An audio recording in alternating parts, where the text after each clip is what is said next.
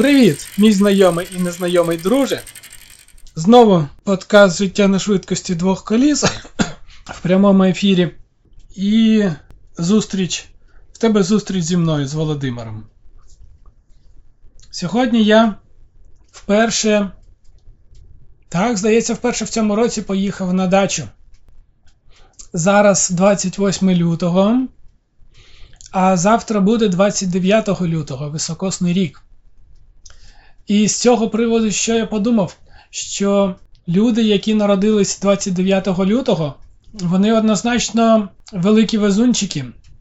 І вони, я думаю, можуть без остраху йти в казіно, ставити всі свої гроші на чорне чи червоне і вигравати, бо їм вже пощастило, дуже пощастило від самого дня народження. Дуже пощастило, що рік був високосний і вони змогли народитись, бо якби рік був звичайний і 29 лютого взагалі не було б, то вони б і не народились.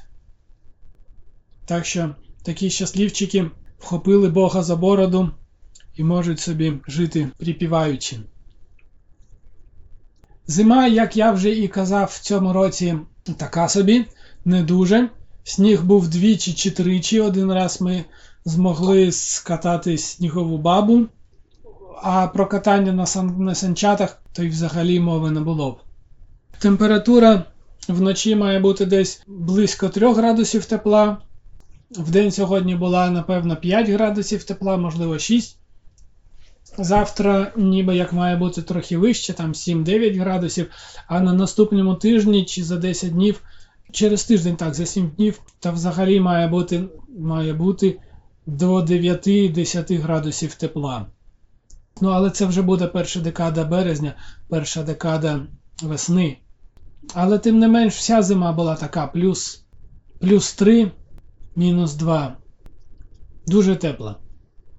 Ще такої теплої зими, і взагалі, щоб без снігу вся зима, я не пам'ятаю. Все ж таки, як не як, навіть якщо Новий рік був без снігу, то в січень, друга половина січня вже починався сніг, і лютий був сніжним, і березень був сніжним, в цьому році якась дивина. Ну і оскільки вже дивина так дивина, то я вирішив їхати на дачу. І так ця поїздка і хотілось, і не хотілось. Хотілося, тому що дача, а не хотілося, тому що вже з'явилася звичка сидіти вдома. В місті вдома біля свого комп'ютера, і завжди знаходиться причина, чому не їхати на дачу, чому залишитись вдома, бо спихуєш все, все на роботу, що треба попрацювати. Звичайно, не працюєш. Я не працюю, але спихую. Ну, трохи працюю, але не працюю. І сьогодні, і сьогодні я теж довго не міг не міг рішитись їхати на дачу, але потім, як це взагалі як як дисципліна, дисципліна працює. Це коли тобі щось не хочеться робити, а ти просто не слухаєш і навіть не думаєш про це, а береш ноги в руки і робиш. Так само з дачею. І не хотілося, але просто взяв ноги в руки, зібрав ровера, склав туди речі і поїхав. Ось і все. Думати не треба. Треба просто взяти і зробити. І далі вже трохи легше це діло відбувається. Ну, так само і я. Е, зі звички сидіти вдома, їхати не хотілося, але подумав, що я буду. Треба якось, треба колись сезон відкривати. І вирішив відкрити його сьогодні. Тому я зараз біля буржуйки палю свою люльку, свою кукурудзяну, зроблену власноруч. До речі, на виготовлення кукурузної люльки, знаєш, скільки часу у мене пішло? 30 хвилин. 30 хвилин, щоб обібрати кукурузину, видовбати всередині м'якоть, збоку просвердлити дірку і з очерету взяти соломину і втикнути в цю дірку збоку. І люлька готова. І моя улюблена люлька. Моя улюблена дачна люлька. Добре, давай Нічим особливо новим та цікавим щось з з розряду ви цього не знали, я тобі не розкажу. Але розкажу, як в мене цей тиждень пройшов, і поділюсь своїми, поділюсь своїми думками та спостереженнями. І почну з роботи. Я тобі вже розповідав, що був в мене клієнт англомовний. Він, я його називав англічанином, але думаю, що може він не з Англії був. А е, в його в скайпі в Нікі написано Ліссабон. А десь я знайшов інформацію про нього, там написано Бельгія. Звуть його Віктор Монтрея де Сільва. Але англійською він добре розмовляє, так, і і акцент в нього досить нормальний, не досить чисто англійський. Тобто, за акцентом я не зміг розпізнати, що англійська не його рідна мова. Ось так і що, і як в мене з ним відбувалося? Я вже казав, що 1 січня е, він розмістив вакансію, я подав на ту вакансію документи, і вдалі в нас почалася з ним тягомотіна. Спочатку ми домовлялись про те, взагалі працювати чи ні. Він питав мене, що я знаю, що я вмію, який там в мене досвід. Потім він прислав мені технічну документацію на проєкт, технічне завдання, і ми це технічне завдання е, футболіли один одному. Я писав свої коментарі, зауваження, він писав відповіді на мої зауваження і на мої питання. Я коментував те, що він прокоментував. Потім він мені прислав ще раз, знову я йому відправив. І цей процес не можна сказати, що дійшов логічного завершення. Ні, він трохи залишився незакінченим, деякі питання залишились без відповіді. В цілому ми обсудили. Я зрозумів, що за проєкт, що й до чого має бути, але були в мене зауваження до реалізації і до до його ідеї, яку він вкладав в конкретні сторінки, в конкретні розділи він вкладав щось одне, якусь одну ідею, якийсь один дизайн. А в мене були е, з, дос, з мого досвіду власного до цього дизайну зауваження. Я думав, що ці зауваження ми будемо вирішувати вже протягом далі, протягом реалізації проєкту. Але, але з огляду на те, що наше спілкування з ним і наші торги по таких важливих питаннях, по критичних питаннях, вони зазвичай впирались в те, що він клієнт і в нього гроші. І тому, в принципі, він наполягав на своїй версії. То я думаю, що якби я взявся за цей проєкт, якби якби він обрав мене, то там були б у нас з ним проблеми в плані реалізації і в плані до того, як дібрати шва і до спільної думки. І під час е, співбесіди з ним по скайпу я запитав, як ми будемо вирішувати питання, якщо він думає одне, а я думаю інше. То чия думка буде фінальною, за ким буде останнє слово? І він тоді сказав мені, відповів, що оскільки він генеральний директор, а я технічний директор, то якщо питання стосуватиметься технічної сторони, то останнє слово буде за мною. А якщо організаційної сторони чи там бізнес-логіки, то останнє слово буде за ним. Ну, ніби як нормальна думка, але така трохи розпливчаста, і там за нею може ховатись все, що завгодно. Погодься зі мною. Ось, після того, як ми обсудили технічне завдання, в нас е, була ще Е, він прислав мені контракт. І він не сказав, що я буду розробником цього проєкту. Він сказав, що в нього ще, окрім мене, є двоє кандидатів. А ні, ні, ні, зачекай. Після того, як ми обговорювали технічне завдання, він прислав мені екселівський файл, в якому я мав розписати, скільки годин знадобиться мені на реалізацію кожного розділу, кожного модулю програми, кожної секції. І це я мав написати там, скільки мені знадобиться годин від і до. Тобто, е, принаймні 3, а може і 6. І це я мав зробити на кожен модуль, на всі модулі програми. На ті, які ми обсудили. Да, так, тільки на ті, які ми обсудили. Я, Мені ця табличка здалась ем, дуже складною, ненаочною і безглуздою. Тому я зробив простіше. Я написав просто календарний план, в якому я проставив, що ось цей модуль в мене забере тиждень, цей модуль два тижні, цей модуль там стільки-то днів. І прямо так в календарі. так.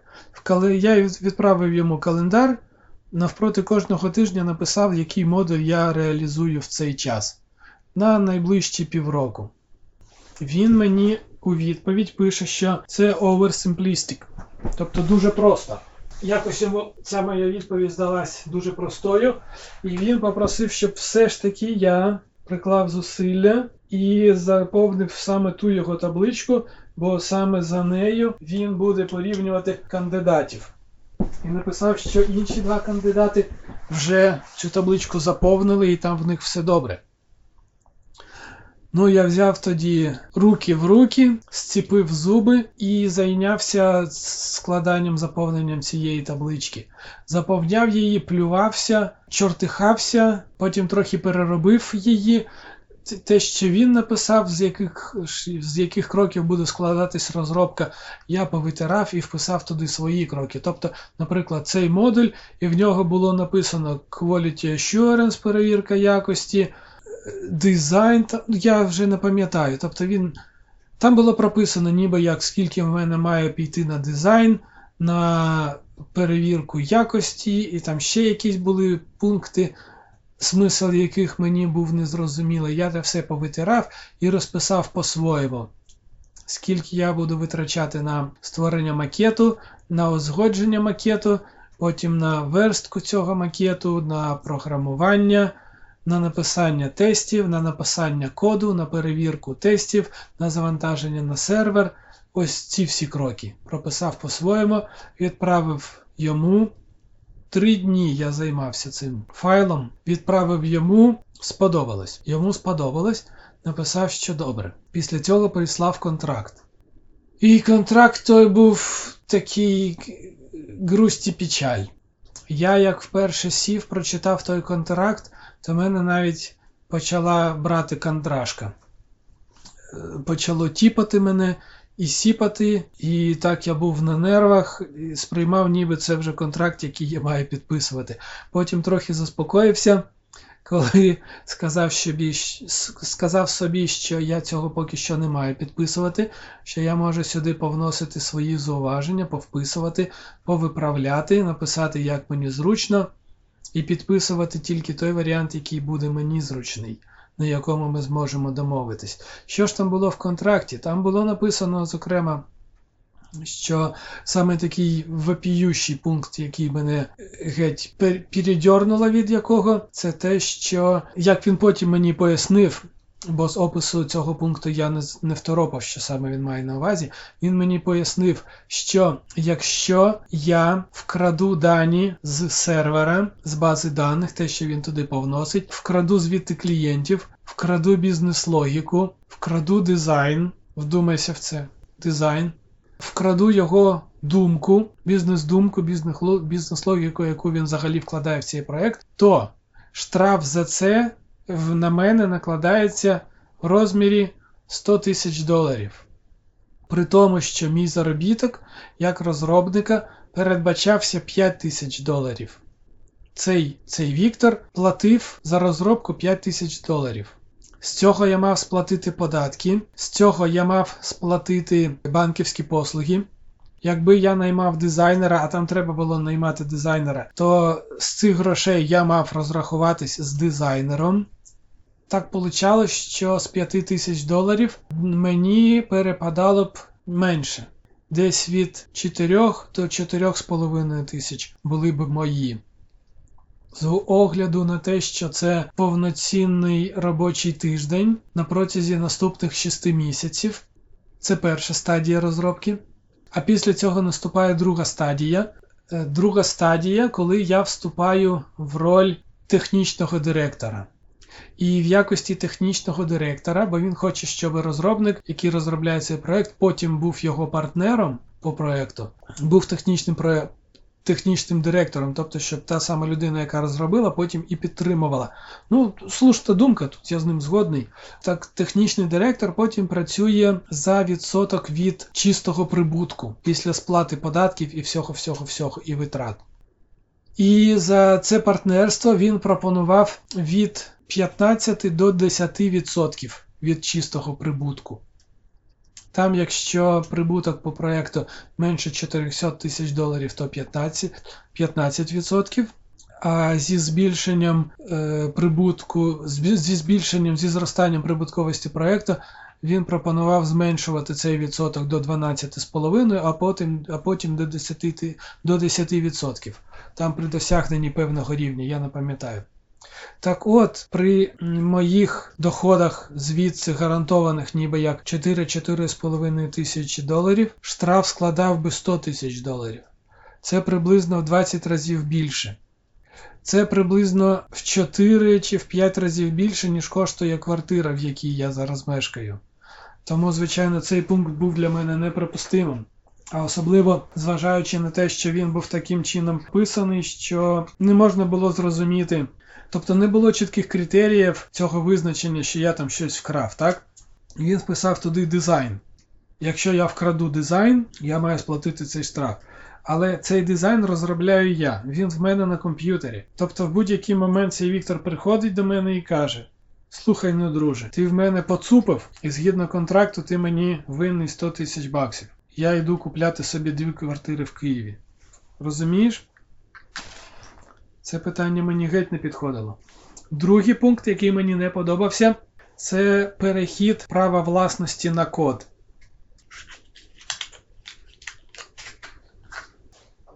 Зараз я люльку запалю. За цим його за його версією контракта право власності на код переходило в момент створення коду. Тобто я написав рядок, написав рядок коду, і цей код вже належить йому. Мені це не підходило, тому що, на мою думку, право власності має переходити після оплати. Я написав код, завантажив його на на тестовий сервер, там де він може піти його перевірити, внести свої правки якісь, сказати, що правильно, що неправильно, подобається, не подобається. Я виправляю, що треба узгоджуємо. Після цього завантажуємо на е, на робочий сервер. Після цього він протягом 15 днів оплачує. І, на мою думку, саме в цей момент, після того, як він заплатив, а я отримав гроші, ось тоді право власності на код може переходити до нього. Право власності на код після першої фази, після підкинув дрова до буржуйки. Право власності на код е, в той час, коли я буду технічним директором, на мою думку, так само має переходити після того, як він розрахується за нього. Тобто, коли почнеться прибуток по проєкту, коли він почне виплачувати мені мою частку, і коли від моєї частки набереться там певна сума, в такому випадку можна вважати, що право власності на код перейшло до нього, тому що, тому що працюємо ми, перша фаза закінчилась, там все добре. Він розрахувався, код належить йому. Я працюю далі над другою фазою. Я як технічний директор. Протягом півтора року після запуску він не передбачає отримання прибутків від проєкту. Я ніби як з цим погоджуюсь. Займаюся його проєктом у вільний час. Тобто я в цей час беру собі щось інше і над цим його проєктом так само працюю. А потім, перед тим як починаються прибутки, він каже мені: Дякую, до побачення. Не розраховується зі мною, а весь проект належить йому. На мою думку, це теж трохи неправильно. В такому випадку я маю право вимагати, щоб весь код, написаний під час другої фази, був би анульований, з сайту видалений, функціональність зменшується до початкової. Так, я думаю, було правильно. Але ці всі питання обговорити ми навіть не встигли. Я йому сказав про цих 100 тисяч доларів. Він сказав, що не зважай на це, це нічого не це не має ніякого значення, це просто так ну воно написано, ніби як тому, що має бути написано. Не зважай на нього. Це тільки якщо ти будеш красти, ти ж не будеш красти, тому давай просто не будемо думати про це. Але я вже людина трохи доросла і розумію, що коли щось написано в контракті, то, то воно щось значить. Не можна ставитись до контракту як до чого, що не має значення. Десь я зараз не згадаю, але в житті так було, що мені казали: ну дивись, ти ж підписав, це ж твій підпис. Так що, вибачай, друже, ми так домовились. Ось ще навіть ми не. А, і цей контракт я не дуже хотів коментувати, писати свої правки. Я написав, я прокоментував одним листом, частково цей контракт прокоментував, відправив йому, сказав, що це перша частина. До цих, до цього штрафу 100 тисяч там в цих моїх коментарях не дійшло. Там були такі зауваження е, більш, більш дрібні. Він з тими зауваженнями, в принципі, погодився, сказав, що там немає нічого такого, щоб не можна було узгодити, з чим не можна було погодитись, тобто ніби як все добре, нормально. Але потім сказав мені, що два інших кандидати, які в нього є, виглядають більш технічно вправними, краща в них технічна підготовка. Вони трохи швидше реагують, ніж я. І тому він пише мені, що в мене виникає питання, чи хочеш ти працювати, чи варто мені з тобою. А я йому у відповідь кажу, що я хочу бути тим хлопцем, який може реалізувати цей проект, а не тим хлопцем, який найшвидше реагує на його зауваження. І тому я хочу всі терміни перевірити, всі терміни по контракту, що там яке слово означає. А потім ще й кажу, що я хочу перед підписанням віддати контракт юристу, щоб юрист теж його вичитав і теж мені дав свої коментарі, свої зауваження. Він погодився із цим, з цією моєю думкою і призначив технічну співбесіду. Тобто, на момент технічної співбесіди в нас технічне завдання до кінця не узгоджено.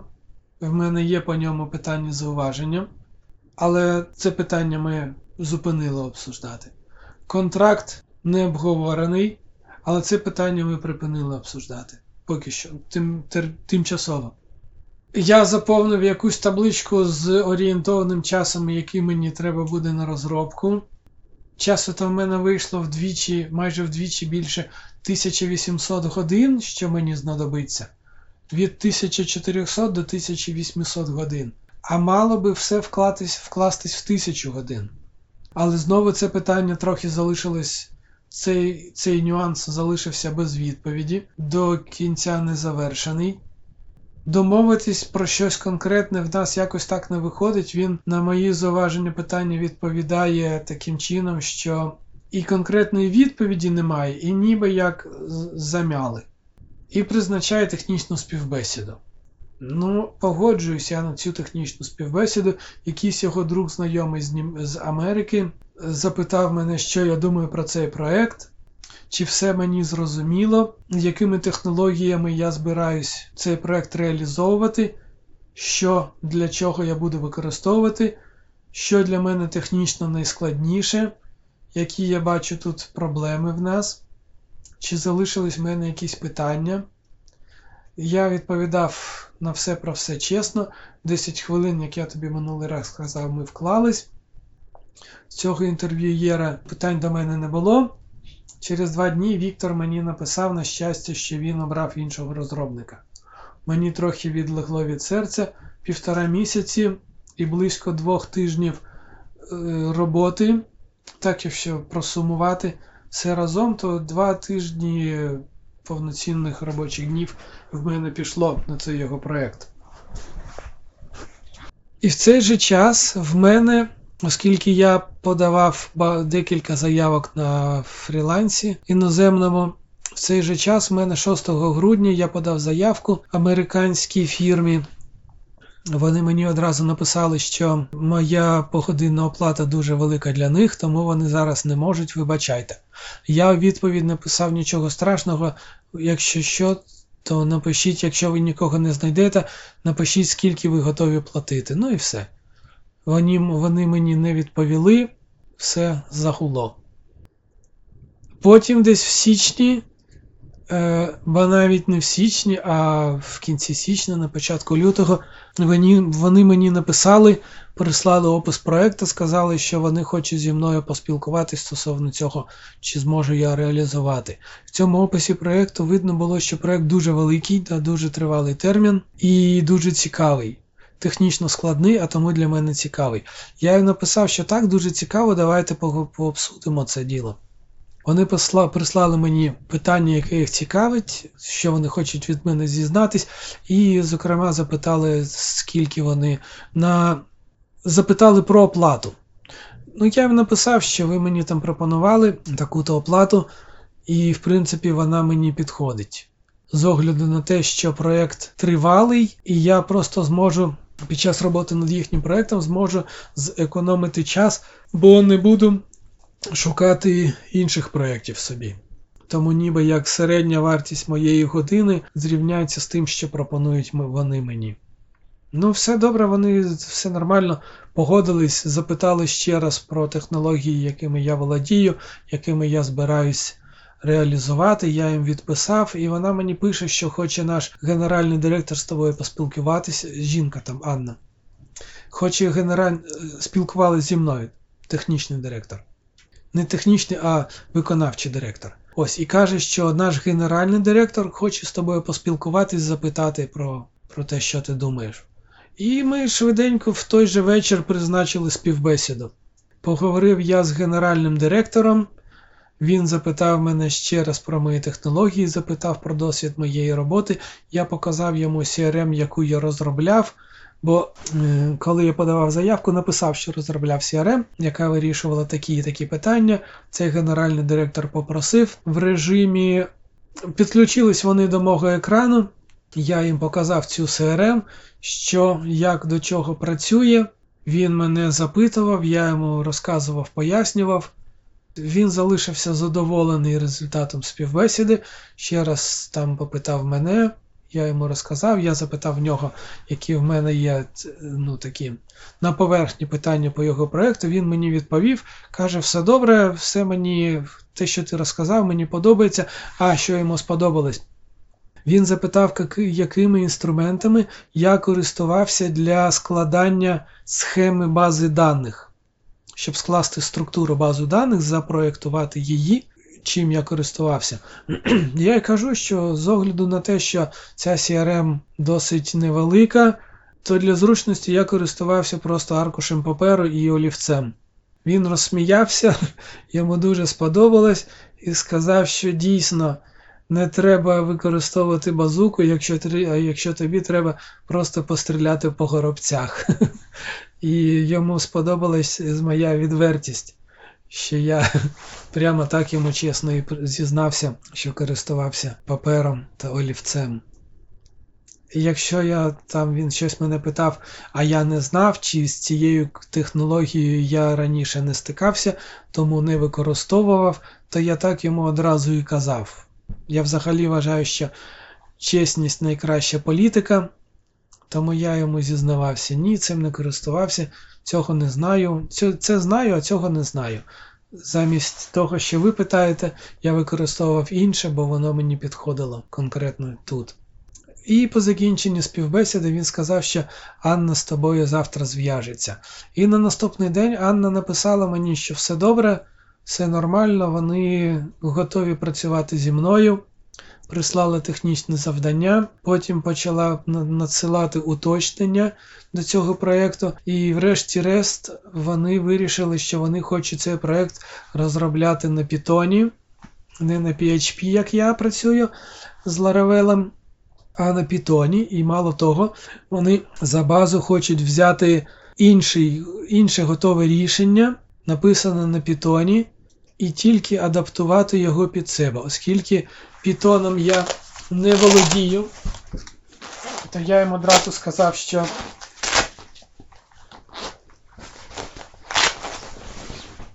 сказав, що я подивився те, що вони прислали. Цей, ем, е, Це готове рішення, яке вони хочуть брати за основу. Подивився. І з огляду на е, рівень, яким я володію Пітоном, я так ажурно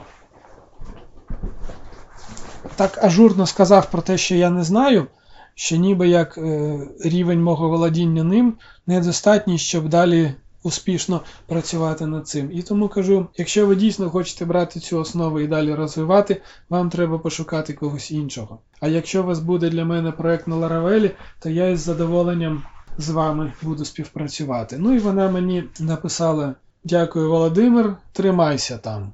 Я у відповідь написав дякую, якщо що, звертайтесь, в разі чого. І все, і думав, де мені шукати наступного клієнта. А наступного дня ця Анна пише мені, що чекай, Володимире, ми зараз підшукаємо для тебе щось інше, якесь інше завдання. Я трохи зрадів, і потягом того дня пізніше, чи на наступний день, зараз не пам'ятаю вже, вона пише мені, що знайшла для мене інше завдання і прислала опис проєкту. Теж досить цікавий, досить об'ємний. І сказала, що якщо все добре, то ми по цьому проєкту будемо співпрацювати на тих наших попередніх умовах з цією оплатою. Е, це було добре, мені це подобалось, підходило. Тому я написав, що все окей, і з задоволенням працюємо. Після цього, е, щоб конкретно перевірити мої навики, по те, що я показав, з того, що я показав, вони ще, звичайно, не знають, чи я підходжу для них конкретно, точно. І для того, щоб перевірити мої навики, вони попросили, щоб я склав архітектурний план цього проекту з точки зору модульної розробки. Як я це прочитав англійською мовою і почав чухати свою репу і намагатись зрозуміти, що ж таке вони хочуть. Архітектурний план з точки зору модульної розробки. Поліз в інтернет, почав читати а там якісь такі жахи написані, що мені треба було б ще й конкретно сидіти і вивчати, що це за така модульна розробка, і як правильно скласти цей архітектурний план, щоб воно потім все працювало. Але якийсь там певний певний архітектурний план я потім їм підготував, написав і відправив. Відправив, питаючи це те, що їм треба. А Анна у відповідь мені пише, що це не зовсім те, Ось подивись, у нас тут є невеликий набросочок, можливо, він тобі буде е, в поміч. Подивився я на той набросочок. Там незакінчений незакінчений файл, не прописаний до кінця, з модулями, з яких цей проект має складатись. І що вона хоче, я так досі не зрозумів. Я пишу їй у відповідь, що не хочу впевнитись. А, я попросив, що якщо в них є архітектурний план, щоб вона прислала мені його як зразок, бо я хочу конкретно чітко знати, чи правильно я її розумію. Запитав, чи хочете ви, щоб я вам прислав структуру файлів, по яких я розкидаю свій код. А вона пише: Так, друже, це саме те, що нам треба. Прийшли нам, якою ти бачиш структуру файлів, в яких буде знаходитись твій код. І в мене аж від серця відлягло, що це не якийсь там заумний, хитроумний архітектурний план, а це просто вони хочуть, щоб я їм описав, е, з яких файлів буде складатись кожен окремий модуль і що буде знаходитись в цих файлах. Тобто файли, які відповідають за те, що бачить користувач, який заходить на сайт невідомий, незнайомий, файли, які будуть обробляти дії зареєстрованого користувача, файли, які будуть обробляти дії менеджера з боку власника сайта, файли, які будуть обробляти дії адміністратора цього сайта. Тобто все набагато простіше видалось, ніж я думав, тому я швиденько протягом наступного дня накидав їм, розписав, чітко конкретно розписав один модуль цього сайту, який їм потрібен. Відправив, написав, чи так добре, чи чи цього вони чекають. У відповідь вона сказала, що да, це практично те, що ми і хотіли бачити. Все добре, все чудово, давай працюємо з тобою далі. І все, і на цьому ми домовились з ними. І все про все в нас зайняло трохи більше тижня. Після цього ця Анна написала, що оскільки заявка, на яку я відповідав 6 грудня, вже закрито, закрита за давністю, то вона попросила, щоб я подивився, які інші їхні заявки є відкриті, і подав ще раз подався для них туди, на якусь з одни, на якусь з відкритих їхніх заявок. Я пішов, подивився, подав свої дані на одну з них. Вона у відповідь знайшла мій профіль на сайті на фріланса, прислала мені запрошення на виконання своєї їхньої заявки. Ось все, вона прислала мені запрошення, я на це запрошення відповів згодою.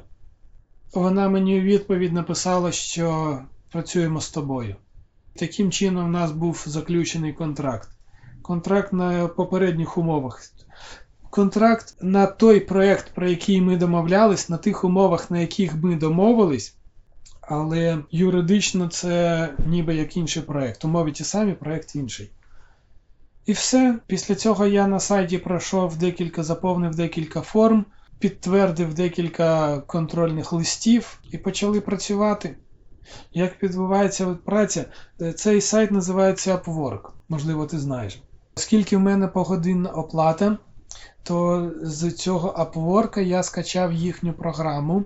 Ця програма встановлюється в мене на комп'ютер. Коли я починаю працювати над е, проектом цього клієнта, я в програмі нажимаю кнопочку, що я починаю працювати, і ця програма починає відслідковувати час моєї роботи. І раз на 10 хвилин вона робить знімок екрану. І відповідно на тому знімку видно, над чим я зараз працюю, які ще вікна є відкритими. Тобто все досить чесно і прозоро.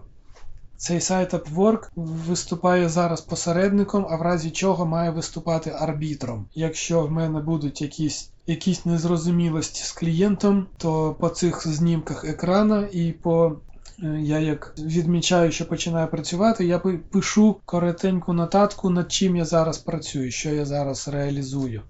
І по цих знімках, і по цих коментарях моїх цей Upwork в подальшому має арбітрувати, якщо в мене якісь будуть незгоди з клієнтом. Все досить зручно, прозоро і зрозуміло. І давай, оскільки тут у нас вже трохи довго виходить, в мене вже в мене я бачу запис 45 хвилин. Ще розкажу, вчора була цікава в мене ситуація десь приблизно з цієї самої сфери. Звернувся до мене в телеграмі якийсь китаєць. Невідомий незрозумілий китаєць написав, що він з українського сайту фрілансу. Я пишу відповідь, чим можу допомогти. І він мені починає розповідати, що він китаєць-азіат, він хотів би працювати теж на е, закордонному фрілансі на Upwork, але оскільки він азіат, то американці неохоче е, беруть від нього, приймають його заявки на роботу. І тому, що він азіат, і тому, що там великі розбіжності в часі, тобто, коли в нього день в Америці ніч і всяке таке інше. І тому він пропонує мені ось таку співпрацю. Я реєструюсь на Upwork під своїм іменем, але надаю повний доступ цьому китайцю до свого комп'ютера, і китаєць через цей комп'ютер буде працювати. І китаєць за це буде платити мені 70 доларів на місяць за повний доступ до мого комп'ютера і за те, що він буде користуватись моїм власним аккаунтом на Upwork. Я розумію, що це якась дурня, але не пишу одразу йому негативну відповідь, а прошу тільки показати, які вже готові проекти в нього є, що він вже зробив, щоб я міг перевірити. Він питає мене, що це таке, ти що мене перевіряєш? Я кажу, так, звичайно, перевіряю, тому що ти ж хочеш, щоб я зареєстрував свій власний особистий аккаунт, а я не хочу втратити репутацію. Він каже: А так, слушна думка, тримай моє резюме і надсилає мені своє резюме. В тому резюме є чотири сайти, які він ніби як зробив. Описано до кожного сайту технології, якими він користувався. І після цього ще є посилання на GitHub. Тобто це на на сайт, на якому можна, на якому зберігається, і можна подивитись код, який він писав. писав.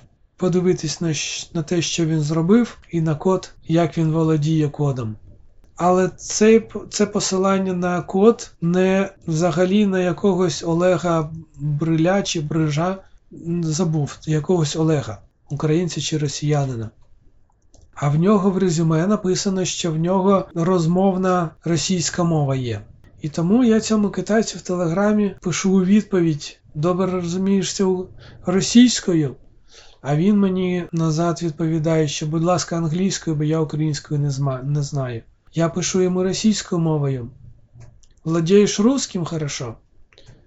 Він мені знову відповідає: Давай, будь ласка, англійською. Я йому тоді пишу, що в тебе в резюме вказано, що в тебе розмовна російська, а він каже: А, ні, то це тільки через перекладача, через гугла перекладача. Ну, добре, нормально, нормальний поворот. А потім питаю, хто, хто такий цей Олег? А він мені у відповідь каже, що це мій партнер, з яким я співпрацюю. Ніби як GitHub китайця зареєстрований на Олега. Я запитую, як я можу перевірити, чи ті сайти, які в нього вказані в портфоліо, чи дійсно він їх написав. Він мені каже, давай хочеш перевірити мої знання, запитай про щось. Я йому знову кажу ще раз, що як я можу пересвідчитись, що сайти, які ти вказав в своєму резюме, дійсно створені тобою.